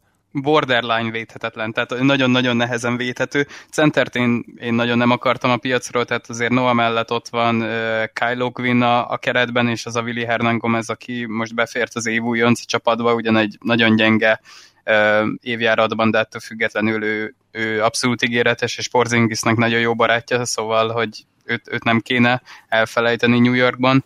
Hát, hogy Hardaway-re egy kicsit újra rátérjek, hogy nekem az az alapvető problémám vele, hogy egy, nem passzol, kettő, védekezésbe horizontálisan, tehát hogy oldalirányú mozgásban nagyon gyenge. Tehát hiába vannak meg a, a remek atletikus képességei, hogy gyakorlatilag ránézel, egy, egy olyan dobóhátvéd testtel rendelkezik, amilyet ugye elképzelsz egy dobóhátvédnek, mégse tudja azt hozni hátra menetben, amit, amit elvárnál tőle. Tehát mint hogyha egy fabábút oda tennél, olyan hatékonysággal védekezik. Budenholzer ezen egy kicsit javított Atlantában, de ő még, tehát a, talán a posztja legrosszabb védőjéből egy borzalmas védő lett, tehát ennyi, ennyi fejlődést tudott a két év alatt bemutatni. Hűha. Nekem egy kicsit olyan érzésem van a New york kapcsolatban, mint amikor a teknős mindig indul az ilyen erdei futóversenyeken, és akkor állandóan, állandóan lehagyja a róka, meg a farkas, még a medve is bőven elcammog mellette, hát még hogyha mész lát, mert akkor ugye nagyon gyorsan fut, és néha indul egy-egy csiga, és akkor azt sikerül megverni a teknősnek, de, de tulajdonképpen nincs megelégedve. És akkor oda megy a bölcs bagoly, és megkérdezi, hogy mit csinálhatnék, hogy gyorsabb legyek. A bagoly ajánl neki mindenféle helyet, ahova ahova el kell mennie, lesikálni ugye a páncélját, meg ilyen áramvonalas csíkokat vágnak bele, illetve különböző papucsokat, amikkel sokkal gyorsabban tud haladni, és akkor azokat mind felveszi, a minden erdei valutáját, amit félretett erre elkölti, és megint indul a futóversenyen, és megint lefutja a róka, megfut, lefutja a farkas, lefutja a medve, és akkor visszamegy a bagolyhoz, hogy de figyelj már bagoly, az a helyzet, hogy igazából ugyanott végeztem, és akkor a bagoly meg visszakérdez, hogy mit vártál, hát te egy teknős vagy. És én teljesen így érzem a Nixet, hogy, hogy nem tud kibújni így a bőréből, gyakorlatilag folyamatosan Nix marad, nem telik el úgy két off-season, ne csinálnának valami olyat, ami így hosszú távon elbassza a franchise-nak a jövőjét, jelenét, és leköti a pénzt. Hogy, hogy érzed ezt, Bence? Én, én tavaly nyáron nem bántam azt, hogy megpróbáltak Anthony mellé még egyszer utoljára olyan játékosokat hozni, akik, akik ugyan korábban voltak jók, de de legalább volt bennük ötlet, hogy ez a kezdőtös ez működni fog jennings mondjuk a padról. De, de igen, tehát a Hardaway szerződésen nekem is a hosszával van bajom, tehát az, hogy majdnem 18 milliót kap, arra még azt mondanám, hogy jó legyen, csak így lehet mondjuk elhozni Atlantából, mert a Atlanta mondjuk akár még 15 milliót is meccselne, ám legyen, de hogy 3 plusz 1 év és ez a negyedik év is játékos opció, az szerintem felháborító, tehát én, én max. egy 2 plusz 1-et és a, a harmadik éves csapatopció, ilyet tudtam volna elképzelni. Valóban nem látom főleg, hogy látjuk, hogy egyre kevesebb csapatnak van ö, sapka alatti helye, és ezzel, amit most adott hardaway a csapat, hogyha megtartotta volna, akkor jövőre sokkal értékesebb játékosokat tudott volna hozni. Pontosan. Na akkor kapsz még egy free agentet, mert ennek a környékén jelentették be azt is, hogy Tyreek Evans-t újraigazolta a Grizzlies, akkor megkérdezünk téged erről is, és azért is akarok erről több véleményt hallani, mert hogy jó, hogyha Zoli le volt, de olcsál te is, mert én nagyon szeretem a Grizzlies-t, és én képzeljétek képzeljétek el, hogy a Memphis Grizzlies csoportban három napja megjósoltam, vagy három nappal azelőtt megjósoltam ezt az igazolást, mert annyira sikít a Memphis padján az, hogy senki nem bírja leütni se a labdát, csak Baldwin, aki az első évében ki is került a rotációból, hogy egyszerűen akármennyire is kevésbé hatékony, mert Tyreek Evans, esküszöm egy jó fit, és szerintem egy, megint egy jó próbálkozás a Memphis részéről, és padról egyébként egy tök hasznos ember lehet ott. Mit gondolsz, Bence? Akkor először téged kérdezlek. Én teljesen támogatom ezt a döntést a Memphis vezetőség részéről. Tehát ugye egy évre talán 3,5-4 millióért, tehát nagyon olcsón szerezték meg. Ez a alacsony rizikó és nagy jövedelmezést lehetőséget kínáló szerződés az én szememben. Tyreek Evans azért ne felejtsük el, hogy újon CV-ben berobbant a ligába, azt hiszem 20 per 5 per 5 hozott, ami, ami tényleg ilyen LeBroni magasság. Utána nagyon eltűnt New Orleansban, de de én hiszek benne, mert, mert a felépítése az, az abszolút a posztja egyik legjobbja, a labdakezelése is a posztja egyik legjobbja. Valóban nem tanult meg dobni, de, de hogyha Memphis be akar jutni a rájátszásba, még Carter és Randolph nélkül is, akkor szerintem erre Tyreek Evans egy, egy tökéletes padvezér lehet. Zoli, te is így vagy vele? Egyébként majd erre nem tanult meg dobni, erre mindjárt azért reagálok, de Zoli akkor mond, mond hogy mit gondolsz erről az igazolásról.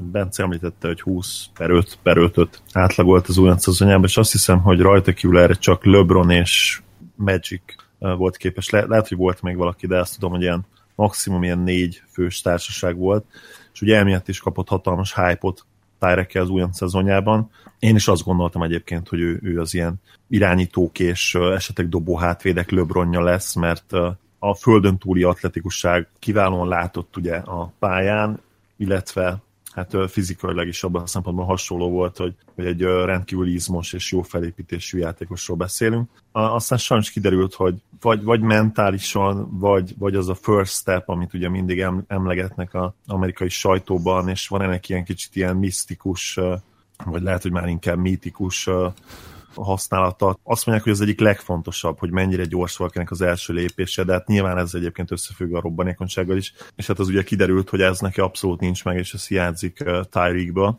Nem, nem robbanékony tényleg, és ez, ez nagyon nagy hátrány az ő posztján, és uh, emiatt is egyébként nem lett ő az ő játéka kompatibilis ezzel a Space and Pace ligával a, a triplán kívül egyébként, mert még ha nem is lenne triplája, de ha meg benne lenne ez a robbanékonyság a játékába, akkor ő szerintem kiváló játékos lehetett volna, és, és mindenképpen all-star, mert egyébként tényleg a, a labdakezelés egészen szenzációs, de, de nem jött össze miatt. És hát a dobásra bár javult, de aztán ugye volt olyan időszak is, amikor megint visszament ilyen 20% körüli triplázásra, aztán megint 30% fölé jött, tehát az se konzisztensen lett jó, hanem hanem van egy-két meccse igazából, amikor jól bedobja, de ennyi, úgyhogy... Most alig várom, hogy, hogy reagáljak akkor mindkettőtökre, mindketten említettétek ezt a dobás dolgot, valóban egészen tragikus százalékokat látunk karrierje elején. Képzeljétek el, hogy 15-16-ban, most nyilván 25 meccset játszott le szerencsétlen, de ettől függetlenül az egy 39 százalékos tripla szezonja volt, 3,4 kísérlettel, ami szerintem nem számít rossznak,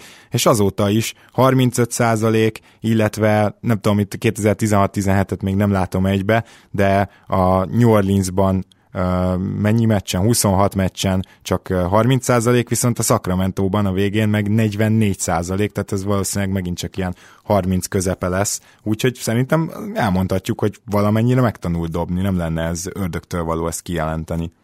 Hát ahogy nézem a mintákat, az a baj, ez még mind nagyon kicsi minta. Tehát az utolsó olyan szezonjában, ahol összefüggően ugye játszott 70 meccs felett, ott, ott 30%-kal triplázott az előtte, valószínűleg 22%-kal. Hm, igen.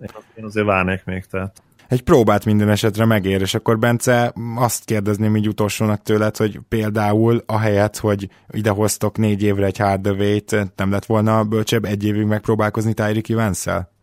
Én nem Evans irányába indultam volna, tehát veteránokkal még egész jól áll ez a csapat, nem, nem ott van a probléma, hanem, hanem fiatal magot kéne rendesen építeni Porzingis köré. Tehát mondjuk egy, egy Ian Clark, egy Jonathan Simmons, nekem, nekem ilyen igazolások tetszettek volna, és akár talán mind a kettőt is el lehetett volna hozni ebből a pénzből, amit Hardaway fog kapni. Ez egészen biztos. Nagyon szépen köszönjük, hogy itt voltál, és reméljük, hogy majd még nyáron is találkozunk, hogyha a Nixről beszélünk. Szia, szia! Hello, sziasztok! Szia, Bence, köszönjük, hogy itt voltál. Ugyan ezen a napon voltak azért még bejelentéseink, mm, ugye cserélt a Miami és a Dallas, hát ez egy gyakorlatilag azok a típusú cserék, amit senki nem jegyez meg rajtunk kívül. Olyan, én már is felejtettem egyébként. Akkor jó, oh, tehát ugye oh. McRobert szerződése, hát gyakorlatilag így a sérült McRobert szerződése ment Dallasba, hogy a Miami helyet csináljon, mert hogy, mert hogy ők ugye nem csak Waiters és Johnson-t hozták vissza, hanem még Olinyikre is kellett a hely, és így összességében már az a több mint max szerződésre alkalmas, azt hiszem 35 millió sem volt elég, úgyhogy ezért kapott a Dallas egy második köröst, egyébként pont furcsálom, hogy erre nem emlékszel, de nem is kell, mert tudod, hanyas ez a második majd, körös? Majd kihúzzuk a következő jó kicsot ezzel a második körössel, akkor... Hmm? Hát ezt 2023-ban tehetitek meg, úgyhogy sok sikert kívánok hozzá. Bízunk a legjobbakban már nincsen sok hírünk, viszont azok szintén szerintem viszonylag fontosak. A Celtics robbantotta a következő bombát. Ugye több napon keresztül volt róla szó, hogy nekik mindenképpen el kell cserélniük vagy Smartot, vagy Bradley-t, vagy Crowdert, mert hogy helyet kellett csinálni a Hayward szerződésnek.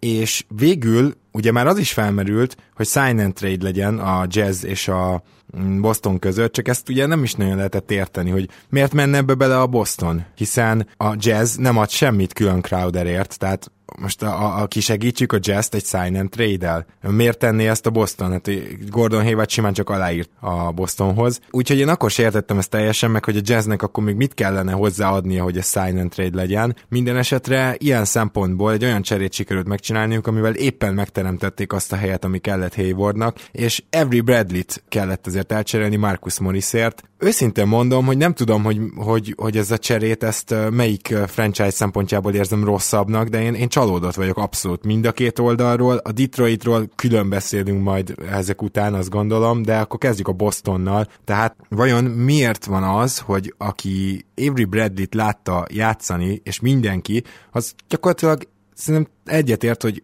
Isaiah Thomas mellé szinte egy ilyen kötelező elem, hogy ott legyen, mert egyrészt egy nagyon jó shooter, tehát van kinek kipasszolni a labdát, Thomas azért önmagától, hogyha nincsenek körülte shooterek, akkor nem hiszem, hogy egy ilyen hat asszisztnál többet átlagolna bárhol, bármikor, és sőt, még így se átlagol többet, úgyhogy neki azért kellenek ezek a célpontok, de hát főleg az, hogy védekezésben a alsó két poszton Bradley azt fogja, akit fogni kell, és Thomas meg megy arra, akin bújtatni lehet. Na most ezért nagyon fontos, biztos, de az is tény, hogy jövőre meg kellett volna mindkettőjüket fizetni. Egyértelmű, hogy Ainge döntése az, Thomasra tett, hogy így mondjam, éppen ezért fogta magát, és Bradley lett az, akit elcserélt. Hozott viszont egy olyan játékost, Marcus morris aki az a tipikus mindenből átlagos közepes. Tehát sokan mondják rá, hogy hát biztos jó pattanózó, meg Drummond miatt nem jó pattanózó. Nem, tehát Marcus Morris nem volt, és nem is lesz jó pattanózó. Mondhatjuk azt, hogy hármasként jó pattanózó, de a Celticsnek egy magas ember kéne, aki azt szerint jó pattanózó, és ez nem jött össze Marcus Morris igazolásával. Ezen kívül én nem nagyon gondolom azt, hogy ő jó védő lenne, sosem volt igazán jó triplázó szezonja, hogy mindent tud egy kicsit, tehát én nem is igazán értem, hogy miért hozott a Celtics egy újabb 3-as, 4-es Bradley helyére, aki helyett ráadásul most az a Marcus Smart kezd majd valószínűleg, aki teljesen fakezű.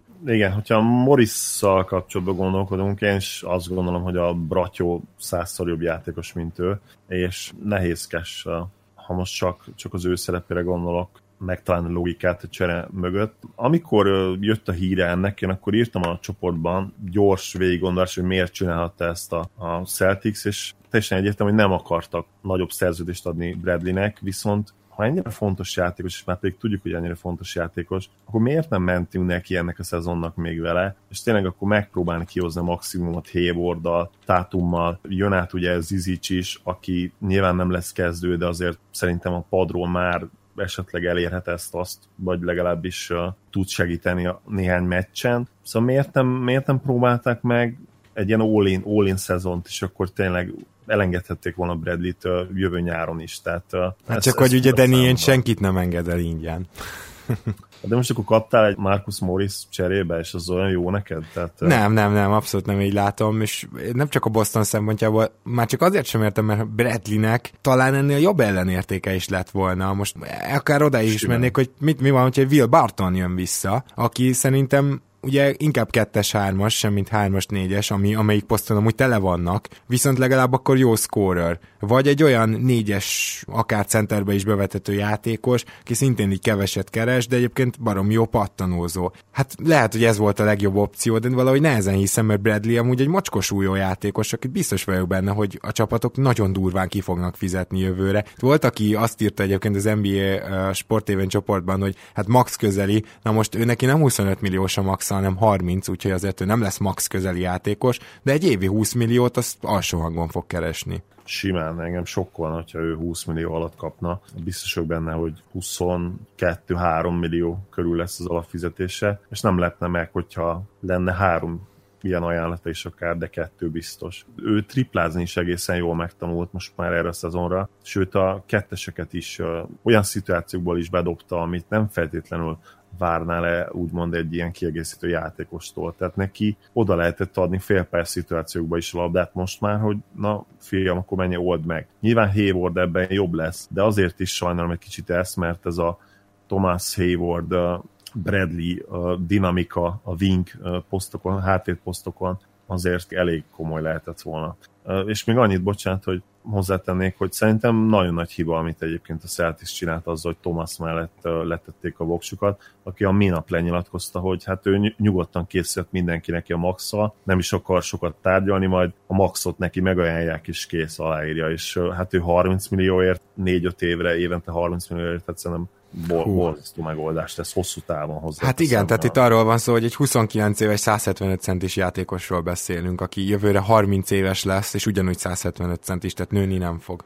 Igen, fogunk majd a Celticsről beszélni, és tényleg egy fél percbe gyorsan. Szerintem az is jobb lett volna ennél, hogyha, hogyha mondjuk őt mondjuk megtartják, és nem cserélgetnek a pikkel, meg semmivel, és akár nem is igazolják le Haywardot, vagy az is jó lett volna, hogyha teljes fiatalitás útjára mennek, és akkor tényleg Tátummal, Fulcal, ugye, mert akkor igen. nyilván nem cserélték el a piket, akkor Fulcal. Brownnal, Fulcal. Tehát valahogy ez, én, én nem értem, tehát ők is most így kicsit akarnak megint mindent, és, és hát, hogy ezt a mindent pont Thomas-szel képzelik el, szerintem ez nagyon nagy hiba lesz. Na és akkor most jutottunk el a Detroithoz, amelyik a következőket csinálta, elvileg, csak ez eddig nem nagyon derült ki, nem haladtak jól a szerződések Kentavious Caldwell Poppal, na most nem szabad készpénzként kezelni, de hallható volt egy ilyen adat, hogy azért nem hallattak jól, mert 5 évre 80 milliót akart beajánlani a Detroit. Na most akkor nem, nem csodálkozok rajta, hogy nem haladtak jól a szerződés tárgyalások, hogyha a Detroitnak ez volt a nyitó ajánlata. Szokták egy ilyen úgynevezett lowball offerrel megkínálni a restricted free agentöket, hogyha úgy érzik a csapatok, hogy majd más nem fog sokkal nagyobb offer sheetet ajánlani, de hát ez, itt nem erről beszélünk, tehát tegyük tisztába, hogy, hogy a Kentavous Caldwell Popnak az 5 év 80 millió az nevetség kategória, az 5 év 100 az a legeslegalsó hang szerintem, amiért most jelen pillanatban elkelt volna. Erre azt csinálta a Detroit, hogy nem elég, hogy ugye leszerződtette Galloway-t, amivel már garantálta, hogy takarítás nélkül nem is tud maxot adni, mert akkor ugye bemenne már a luxusadó határ fölé, ezt múltkor beszéltük, tehát nem tudna a Detroit maxot adni úgy KCP-nek, hanem egy idő után összejött ez a Bradley csere, és azzal lendülettel renouncolták is tényleg nagyon fura, amit a, a Detroit csinált. Nem tudom, mint hogyha Stan tényleg kiadta volna bérmunkába ezt a nyári GMS-kedést. Nem, nem tudom mással magyarázni ezt, vagy, vagy ilyen többszörös pillanatnyi elmezavart, ami, ami jelentkezett nála. Azért én annyit hozzátennék, hogy én egy szempontból, vagy egyetlen egy esetben tudnám ezt megérteni, mert akkor nem, hogyha most nem ajánlják be a maxot a 24,7-ről induló szerződést KCP-nek, aztán jövőre meg egy 22-ről induló szerződést Bradley-nek beajánlanak, akkor ugye tök ugyanott vannak, akkor, akkor nem értem. De abban az esetben, hogyha ez tulajdonképpen egy szétbombázásnak az első lépése, abban az egy esetben érthető. Viszont akkor minél hamarabb kell elcserélni Jackson. Hát Jacksonnal lehet, hogy érdemes várni egy egy fél évet, ezt hozzáteszem, mert neki vissza kell jönni ugye abból a sérüléséből, és ez most az el, elmúlt év második felében nem igazán sikerült, de Drummondot minél hamarabb, még az értéke még valahol van, mert nem hiszem, hogy magasabb lesz. Egyetértek, igen. Tehát ebben az esetben valóban értelmet nyer ez az egész. És akkor nyilván, vagy legalábbis valószínűsíthetően nem ajánlanak jövőre gondolom Bradleynek se komolyabb szerződést, hogyha mindenkit ki tudnának takarítani. Arról nem is beszél, vagy egy picit úgy emlékszem, hogy Stan Van Gandinak is, mint a lejáróban lenne jövőre a szerződése. Az a baj, ebben nem vagyok biztos, de szóval egyébként az ő állásáról is majd kell beszélnünk, azt hiszem a Detroitnak az off-season értékelőjében erről egyetértesz, igaz? Mindenképp, és egyébként a Detroit az egyik top, top 5-ös olyan csapat szerintem, akit azonnal szét kéne bombázni, és tényleg lemenni kutyába, hogy szeretem mondani, és tankolni.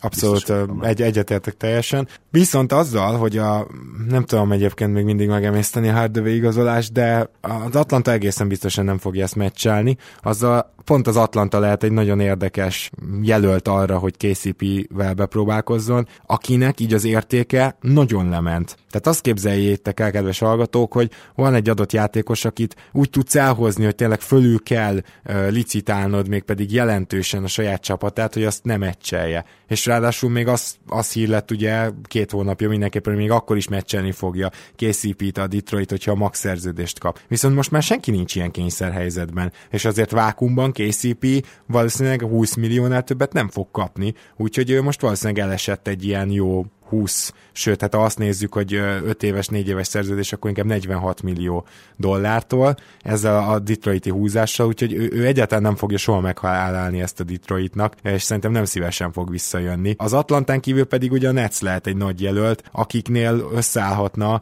D'Angelo Russell Kentavis Caldwell Pope és Lövertnek a hármasa, ez a hármas a hátvéd posztokon rotálva, az úgy egészen komoly csapatnak az alapköve lehet, és egyébként a Netsnek a sok-sok jó döntése, ami, ami Markszék alatt nem folyamatos volt, az meghozhatja a gyümölcsét hamarabb, mint gondoltuk. Igen, abszolút pozitív, amit, amit ott csinálnak nekem is tetszettek ezek a húzások. Nem tudom, hogy mondjuk ebbe KCP mennyire férne bele. Én annyit nem is néztem a Detroitot egyrészt, hogy tudjam, hogy ő mennyire lehet jó, mekkora upside van benne, viszont ha abból indulok ki, amit, amit olvastam róla az elmúlt hetekben, akkor azért én attól mindenképp óckodnék, hogy beajánljam neki a maxot, vagy ahhoz közelít. Aztán akkor talán ugorjunk el a Bojan Bogdanovicsig, aki Pacersnél két év 21 milliót kapott, tehát nem kapta meg azt a 15 milliót, amit ő szeretett volna, de azért a, gratuláljunk így utólag is a Washington Wizardsnak e, így röviden, hogy sikerült elcserélni az elsőkörös draftjogot Bogdanovicsra, azt, akit aztán eszük ágában sem volt megtartani.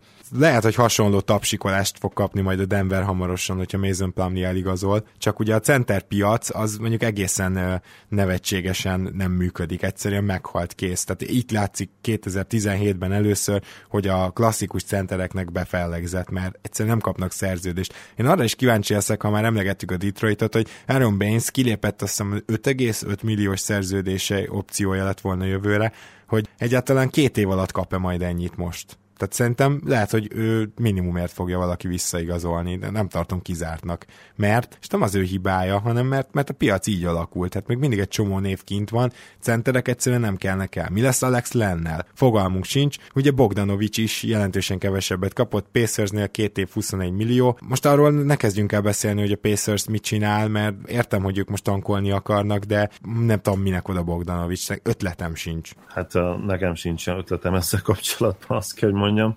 És még visszatérve egyébként Bainesre, ott, ott se tudom, hogy mi, mi történhetne. Rögbi játékosnak, vagy NFL falembernek szerintem lehet, hogy sikeresebb lenne ezen a ponton, ahol, vagy Ausztrál futball. Ahogy mondtad, centereknek innentől kezdve nagyon nehéz lesz, főleg az ilyen klasszikus dollárós centereknek, meg hát elfogyott mindenhol a Della. Bezony. Hát ez Atlantában van még, a Netsnél van még pénz, van egy kicsi a Chicagónál, talán egy picike még a New Yorknál, de, de ezek az ilyen jelentősebbek egyébként. A Mavsnek lehet Igen. még olyan 9 millió körül ide, hogyha visszaigazoljuk Noelt, Noelt. akit szintén nézeget az Atlanta. Kíváncsi leszek egyébként, szerintem az Atlanta most megszivathatja a Dallas-t, az az igazság, és ez is mennyire furcsa, hogy ugye az elmúlt időkben ezek az ilyen szivatások, hogy a restricted free agentnek jól felsorofoljuk az árát, ezek olyan csapatokkal szemben történtek meg, amelyek ugye nem nagyon tudtak volna máshogy erősíteni, mert a sapka fölött vannak. Most viszont úgymond a New York úgy ajánlotta fölül Tim Hardaway Jr.-t, mégpedig úgy, hogy igazából az egész liga, sőt valószínűleg még az Antarktisz is rajtuk röhög, hogy ezt a bizonyos szerződést egy olyan csapat felé rakta le, aki csak azért nem fogja meccselni Tim Hardaway Jr.-t, mert ezt nem ér ennyit Hardaway, de az Atlanta simán meccselhetné, és most az Atlanta továbbadhatja a kölcsön, és azt mondja majd, hogy tessék itt egy max szerződés Nerlens Noelnek, de nem tudja mellé megszivatni a dallas mert a Dallasnak a Nerlens Noel maxa nem fog annyira fájni, tekintve, hogy, hogy van bőven helyetek a sapka alatt, ugye. Szóval, szóval érdekes, hogy most, most már nem az ilyen Portlandeket szivatjuk, hanem igazából azokat a csapatokat kezdjük el szivatni, vagy próbáljuk meg ugye a Nix esetében, akiknek amúgy van helye a sapka alatt. Muszáj, igen, vízzel főzni. A Mavs mindenképp meccselni, szerintem Noel ajánlatot, úgyhogy emiatt nem aggódom. Igazából, ahogy, ahogy cseréltünk érte, ott már egyértelmű volt, hogy vele képzeljük el a jövőt center poszton. Meglátjuk, hogy beajánlják el, de biztos vagyok benne, hogy meccselni fogjuk, ha így is lesz. Na és akkor elérkeztünk a hétnek a végére, vagy a hét értékelésének a végére, és azt ígértem, hogy egy kicsit megnézzük, és te is említetted, hogy most milyen olyan gárdák lehetnek jövőre az eddigiek fényében, akik tényleg versenyben lesznek ezért a bizonyos legjobb draft helyért, vagy pedig mondjuk a legjobb ötért mindenképpen. Itt egészen elképesztően gyenge gárdák lesznek, és először keretre invitálnálok benneteket, kedves hallgatók, ahol egyébként olyan szinten nem változott semmi, hogy az első négy csapat a Wizards, a Raptors, a Celtics és a Cleveland, az majdnem egészen biztosan megmarad az első négynek, ha csak a Bucks nem tud valami tényleg jelentőset ugrani. De a bucks együtt viszont azt mondhatjuk, hogy ha nem ez az első öt, akkor az bomba meglepetés. És bevallom őszintén, hogy minden más csapatba, akit ezután playoffban nevezek, most itt hasból, úgyhogy még be se fejeződött a FA szezon, bele tudnék kötni, mégpedig kőkeményen. De én úgy érzem, hogy aki még a maradékból úgy kicsit elemelkedhet, az a Philadelphia és a Miami lehet. És én őket várom a hatodik, hetedik helyre, ha most kéne tippelnem, és ez nagyon durva lesz, tehát akkor azon kell gondolkozni, hogy vajon a nyolcadik helyre befutó Detroit vagy Charlotte, ha csak nem tudom, persze bármi történhet még addig, de most én így látom, hanyadik lenne ezen a nyugaton? Hát az a Detroit vagy az a Charlotte, aki befut mondjuk a nyolcadik helyre az általam említett hét csapat után, az szerintem nem lenne benne a legjobb 12-ben nyugaton.